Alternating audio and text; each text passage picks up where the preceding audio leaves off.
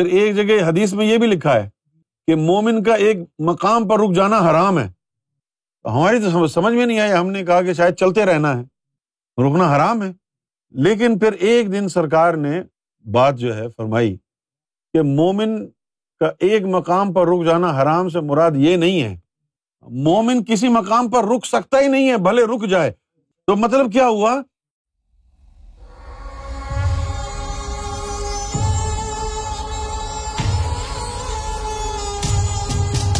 سیدی میں نے آپ میں نے میں نے بہت سوال کیے ہیں آپ سے کوشچن ہاں۔ پہلے بھی میں کرتا رہا ہوں۔ ہاں ہاں۔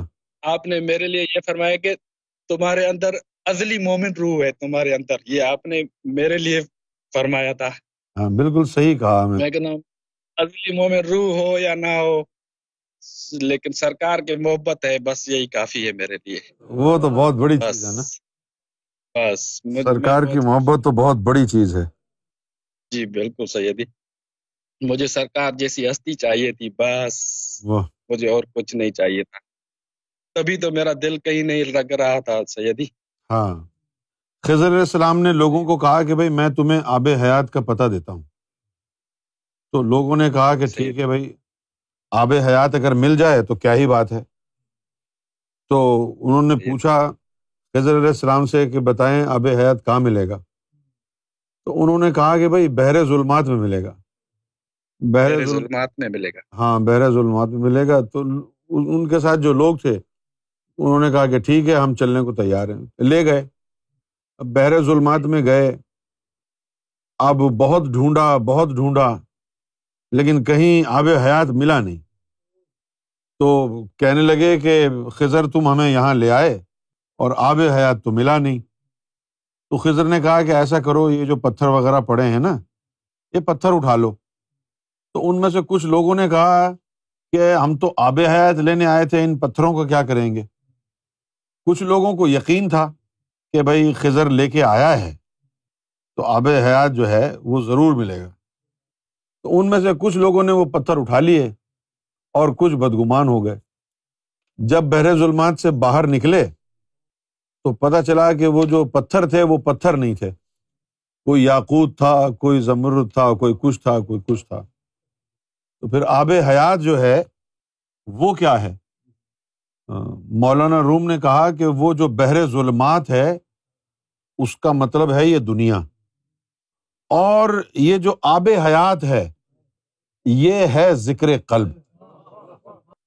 مولانا روم نے ایک دن اللہ سے کہا کہنے لگے کہ اے اللہ، میں مرنے سے پہلے تجھے دیکھنا چاہتا ہوں، اس کے بعد میں مر جاؤں تو خیر ہے۔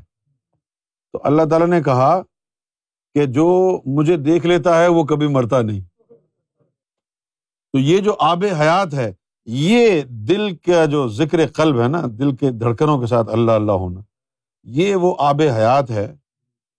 اور اور یہ در، دراصل ولایت ہے۔ ہاں یہ ولایت ولایت۔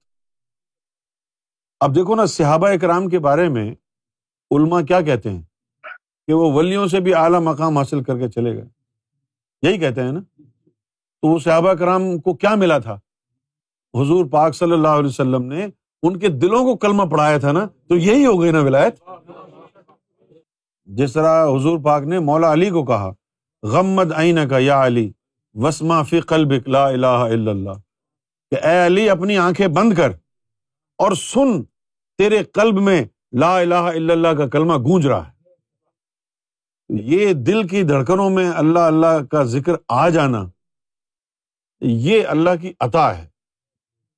اور یہ عطا جو ہے، مرشد سے ملتی ہے۔ اور مرشد ہوتا ہی وہی ہے۔ جو یہ عطا دینے کے قابل ہو۔ اگر وہ یہ عطا نہ دے سکے تو وہ مرشد کس بات کا؟ پھر ایک جگہ حدیث میں یہ بھی لکھا ہے کہ مومن کا ایک مقام پر رک جانا حرام ہے۔ ہماری تو سمجھ میں نہیں آئی۔ ہم نے کہا کہ شاید چلتے رہنا ہے۔ رکنا حرام ہے۔ تو ہم نے سوچا کہ راہ سلوک میں چلتے رہنا ہے۔ رکنا نہیں ہے کہیں۔ لیکن پھر ایک دن سرکار نے وہ بات جو ہے فرمائی، روحانی طور پر کہا کہ مومن کا ایک مقام پر رک جانا حرام سے مراد یہ نہیں ہے۔ مومن کسی مقام پر رک سکتا ہی نہیں ہے، بھلے رک جائے۔ ہاں۔ تو مطلب کیا ہوا کہ جب تیرے دل نے اللہ اللہ شروع کیا، دل میں اللہ کا نور گیا، تو اس وقت تو تو مومن بن گیا نا۔ لیکن وہ اللہ اللہ جو دل میں ہو رہی ہے، وہ بند تو نہیں ہوگی نا؟ وہ اللہ اللہ ہوتی رہے گی۔ باقی روحیں بھی اس سے منور ہوتی رہیں گی۔ پورا وجود منور ہو جائے گا۔ اور ایک دن وہ ایمان رکے گا نہیں آگے بڑھاتا رہے گا تجھے۔ ایک دن تو اللہ کا دوست ولی بن جائے گا۔ یہ ہے اس کا مطلب کہ مومن کا کسی ایک مقام پر رک جانا حرام ہے۔ اس لیے مومن تو نہیں ہے نا مومن تو وہ دل ہے جو اندر بیٹھا ہوا ہے۔ بالکل مومن وہ ہے جو اندر ہے۔ مومن تو تو جی، نہیں ہے نا؟ جی۔ اگر تو مومن ہوتا تو قبر میں کیوں رہتا؟ تجھے اوپر لے جاتے نا؟ بھائی جب تو مر جائے گا تو تجھے قبر میں ڈال دیں گے نا؟ تو ادھر ہی رہے گا نا۔ جی۔ اوپر کون جائے گا؟ اوپر تو روحیں جائیں گی نا۔ تو مومن وہی ہوں گی نا جو اوپر گئی ہے جی جی بالکل صحیح ہاں تو یہ جسم تو مومن نہیں ہے نا؟ مومن تو وہی چیز ہے نا جو اوپر گئی ہے۔ جی صحیح ہاں، جسم نہیں وہ روح۔ اس کے لیے کہا وہ کسی مقام پر رکتا نہیں ہے وہ چلتا رہتا ہے۔ نور بناتا رہتا ہے چلتا رہتا ہے روح بناتا رہتا ہے چلتا رہتا ہے۔ اور سرکار گور شاہی نے فرمایا کہ جب تیرے دل میں ذکر اللہ سما گیا تو ذاکر کل بھی بن گیا تو آپ نے قسم اٹھائی۔ سرکار گور شاہی نے فرمایا اللہ قسم اگر تیرے دل میں اللہ کا ذکر چلا گیا تو ایک دن تو کچھ کرے یا نہ کرے تجھے روشن ضمیر بنا گیا۔ بنا کے چھوڑے گا۔ یہ ایسی چیز ہے نا۔ ایک دن تجھے روشن ضمیر تجھے بنا کے چھوڑے گا۔ اب دیکھو ایک ہوتا ہے سیونگ اکاؤنٹ پاکستان میں بھی ہوتا ہوگا۔ جی جی سید پاکستان میں بھی ہوتا ہوگا سیونگ اکاؤنٹ جس میں آپ نے جو ہے ایک لاکھ روپے ڈال دیے۔ ہے نا؟ اس کے بعد جو ہے وہ خود ہی اس کے اوپر جو ہے انٹرسٹ آپ کو ملتا رہتا ہے۔ دس سال بعد آپ نے نکالے تو وہ ایک لاکھ نہیں تھے، دس لاکھ ہو گئے۔ اسی طرح یہ ذکر قلب ہے۔ وہ دل میں چلا گیا۔ اب تو ظاہری طور پر کچھ نہ بھی کرے تو وہ اللہ اللہ تو ہو رہی ہے نا۔ وہ جو دل میں اللہ اللہ ہو رہی ہے، اس وہ تو، اس کو تو روک ہی نہیں سکتا۔ کیا کرے گی وہ؟ وہ جو اللہ اللہ کا نور ہوگا، رگڑا لگے گا، نور بنے گا۔ وہ جو نور ہوگا نا، وہ خون میں مکس ہو جائے گا۔ اب یہاں ایک چیز سمجھنے کی ہے۔ وہ کیا چیز ہے؟ پہلے تم نے نہیں سنی ہوگی، اب سناتے ہیں۔ جس کو صرف مومن رکھنا ہو، اس کی نس نس میں نور نہیں جاتا۔ ہاں۔ کیوں؟ کہ صرف ذکر قلب اس کا چلتا رہتا بس۔ اگر نس نس میں نور چلا گیا، وہ جتنے بھی لطائف ہیں وہ سارے خون کے اندر ہی تیر رہے ہیں نا۔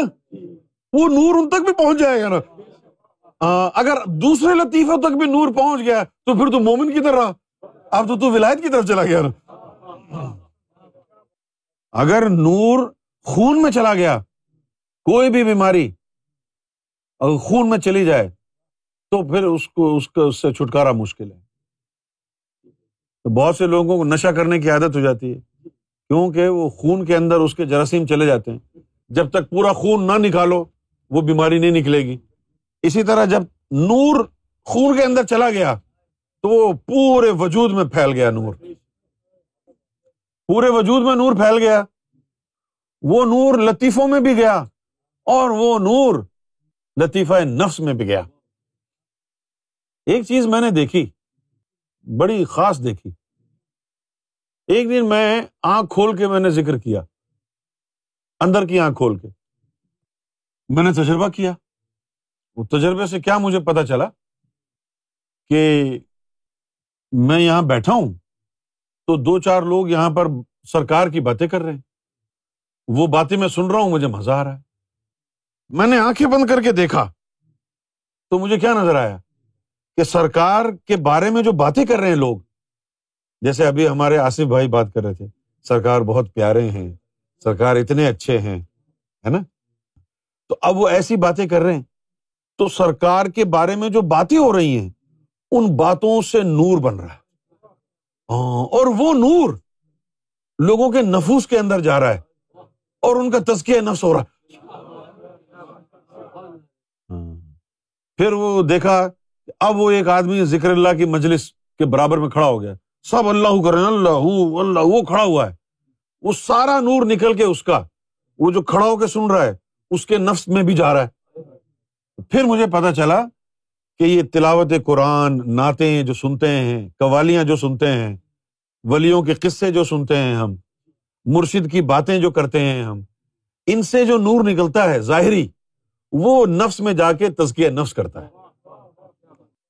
اس لیے کوشش کرو کوشش کرو کہ آپ جیسے گاڑی میں ہو، سرکار کے کسیدے کی کیسٹ لگا لی کسیدے سنتے رہے، کوئی ذکر کی کیسٹ لگا لی، کر نہیں رہے ذکر سنتے رہے، کوئی نعت کی کیسٹ لگا لی، کر نہیں رہے، سنتے رہے۔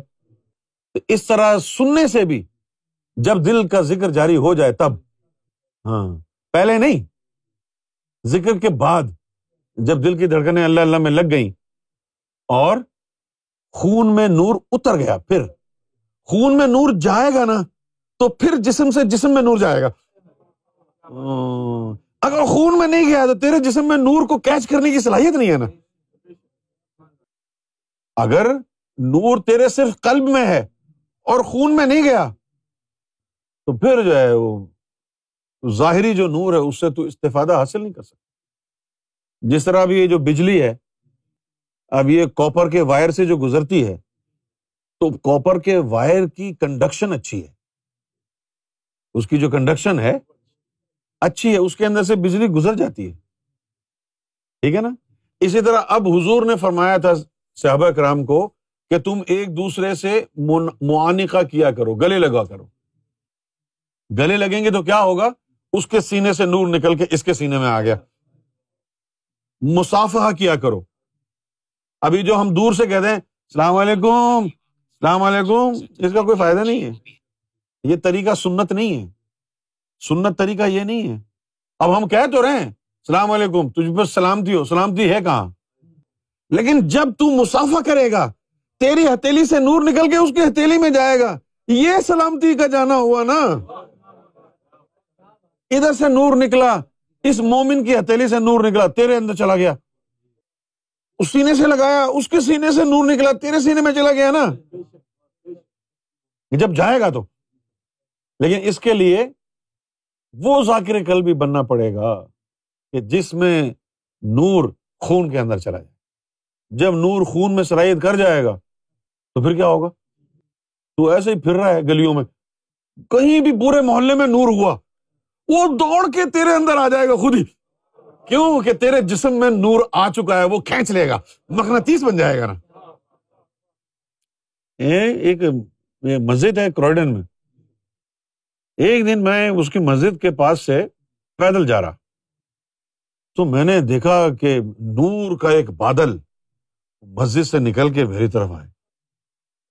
تو میں سمجھا کہ شاید کہیں اور سے آیا ہو۔ لیکن آیا مسجد سے تھا۔ اچھا وہ نور کا بادل نکل کے مسجد سے میری طرف آیا۔ اور اس کے پیچھے میں نے دیکھا لاکھوں موکلات بھاگے بھاگے آ رہے ہیں۔ وہ نور کے چکر میں۔ جو پاکستان میں شادیوں پہ نوٹ تقسیم کرتے ہیں نا، لوگ گدھوں کی طرح بھاگتے ہیں۔ اسی طرح نور آ رہا تھا، وہ موکلات بھاگ رہے تھے۔ تو میں نے موکلات سے پوچھا کہ یہ نور کہاں سے آ رہا ہے؟ کہتے جی یہ نور جو ہے مسجد سے آ رہا ہے۔ تو میں نے پوچھا کہ یہ میری طرف کیوں آ رہا ہے؟ تو انہوں نے کہا کہ پتا نہیں تمہاری طرف کیوں آ رہا ہے؟ لیکن یہ آ تمہاری طرف رہا ہے۔ پھر میں نے غور کیا، پوچھا کہ یہ ایسا کیوں ہو رہا ہے؟ پھر مجھے بتایا کہ جب تیرا جسم جو ہے نور کا مکنتیس بن جائے گا، جب تیری نس نس میں نور آ جائے گا، تو تو گلی کوچوں سے گزرے گا نا۔ جہاں بھی نور ہوا، وہ کھچ کے تیرے اندر۔ ایک بزرگ گزرے ہیں، مخدوم جہانیاں جہاں گشت۔ گشت کا مطلب ہوتا ہے گھومنا۔ جہاں گشت کا مطلب ہو گیا دنیا کی سیر کرنے والا۔ تو ان کو یہ راز پتا چلا کہ دور دراز کے علاقوں میں جہاں جہاں جاؤ گے، تو وہاں کی جو باطنی کنجیاں ہیں وہ تمہیں مل جائیں گی۔ باطنی کنجیاں مل جائیں گی۔ تو اب میں سوچنے لگا کہ یہ جو باطنی کنجیاں ملتی ہیں، اس کے علاوہ بھی تو کچھ ملتا ہوگا نا۔ پھر یہ بھی پتا چلا کہ یہ جو فقیر اور درویش ہوتے تھے پرانے زمانے میں، یہ ہاتھ میں لکڑی پکڑ کے پیچھے جو ہے وہ زمبیل ڈال کے لمبے لمبے سفر پہ جو جا رہے ہیں، کیوں جا رہے ہیں؟ کہ ادھر ادھر مسجدیں ہیں، مندر ہیں، لوگ اس میں عبادتیں کرتے ہیں۔ ان کو پتا ہے کہ کوئی بھی ذاکر کل بھی نہیں جاتا مسجد میں۔ یہ جتنے بھی جا رہے ہیں، یہ سب ایسے ہی جو ہے تلنگے ہیں۔ یہ تو نماز پڑھ کے گھر چلے جائیں گے۔ ان کا نور کہاں جائے گا؟ تو ہم ادھر گزرتے ہیں جگہ جگہ سے۔ تاکہ ان کا وہ جو نور ہے، وہ ہم کھینچ لیں۔ اسی طرح جو ہے وہ تین سو ساٹھ کا جو محکمہ ہوتا ہے، اس کے اندر ولیوں کی قسم ہے۔ ہاں، اس کا کام کیا ہے؟ اس کا کام ہی یہی ہے کہ جو یہ مسجدوں کے باہر، ادھر ادھر جو نور ہوتا ہے، اس کو وہ جمع کریں۔ اور وہ کیا کرتے ہیں؟ یعنی ایک دن تو مجھے بڑا غصہ بھی آیا کہ یہ کچھ موکلات ایسے ہیں کہ آپ مسجد سے نماز پڑھ کے باہر نکلے، وہ آپ سے ہاتھ ملائیں گے، آپ کا نور چھین کے لے جائیں گے۔ تو میں نے، مجھے بڑا غصہ آیا کہ یار، یہ بندہ نماز پڑھ کے آیا ہے اس کا نور چھین کے لے جا رہے تو۔ پھر انہوں نے یہ کہا کہ چلو میں نہیں چھینوں گا تو یہ خود ضائع کر دے گا۔ کون سا اس کا قلب جاری ہے؟ اس لیے ضائع ہونے سے پہلے میں چھین لیتا ہوں یہ ہاں؟ اب یہ ہوا کہ دو چار مسجدیں ہم نے پکڑ لی کہ بھائی یہ ہم چلے آتے ہیں ادھر۔ تو وہ موکل پریشان ہونے لگ گئے کہ یار ہمارے آنے سے پہلے یہ نور ختم ہو جاتا ہے؟ یہ کون ہے؟ تو اگر ذاکر کل بھی جا کے نماز کسی مسجد میں پڑھے گا، تو جتنی بھی نمازی ہیں، ان کی نماز کا نور ہے، وہ اکیلا اس کے حصے میں آ جائے گا۔ اور اگر تیرے نس نس میں نور چلا گیا ہے، پھر تو بس گلی محلے میں گھومتا رہے۔ سارے مسجد گھروں کا نور نکل کے خود تیرے اندر آ جائے گا۔ ہاں جب نس نس میں نور چلا جائے تو پھر یہ جو ہے یوں سمجھ لو کہ اب اس نے ولی بننا ہی بننا ہے۔ اور سرکار یہی ذکر قلب دیتے ہیں۔ سرکار کی جو عطا ہے جی۔ کیونکہ یہ دھڑکنوں کے ساتھ ہے۔ دھڑکنوں کے ساتھ ہے نا یہ۔ جو ذکر قلب دھڑکنوں کے ساتھ ہوتا ہے وہ ڈبل ہے۔ ایک تو دھڑکنیں کر رہی ہیں دوسرا وہ مخلوق جو ہے لطیفہ قلب وہ کر رہا ہے۔ دھڑکنیں بھی کر رہی ہیں۔ اور وہ مخلوق بھی کر رہی ہے۔ دھڑکنوں کا کام کیا ہے؟ اس نور کو نس نس میں پہنچانا تاکہ دیگر لطائف میں بھی جائے۔ وہ جو مخلوق ہے، اس مخلوق سے دوسری مخلوق میں نہیں جا سکتا۔ وہ جو ایک مخلوق ہے، اس سے دوسری مخلوق میں نہیں جا سکتا۔ لیکن اگر وہ دھڑکنوں میں چلا گیا، خون میں مکس ہو گیا، تو اب وہ مخلوق ہے تو ساری خون میں تیر رہی ہیں۔ جب خون میں تیر رہی ہیں اور خون میں نور ہے تو تیرتے تیرتے وہ بھی منور ہو گئی۔ آصف بھائی سمجھ میں آیا آپ کو؟ بہت نوازش۔ چل سب کچھ سمجھ میں آ گیا۔ آپ بھی کیا یاد کریں گے؟ کس سے بات ہو گئی؟ واہ واہ یہ میری خوش نصیبی ہے۔ میری خوش نصیبی ہے۔ بہت خوش نصیبی ہے میری۔ سرکار ہم سب کو اپنی امان میں رکھیں۔ آپ سے مل کے بات کر کے بہت دل کو خوشی ہوئی۔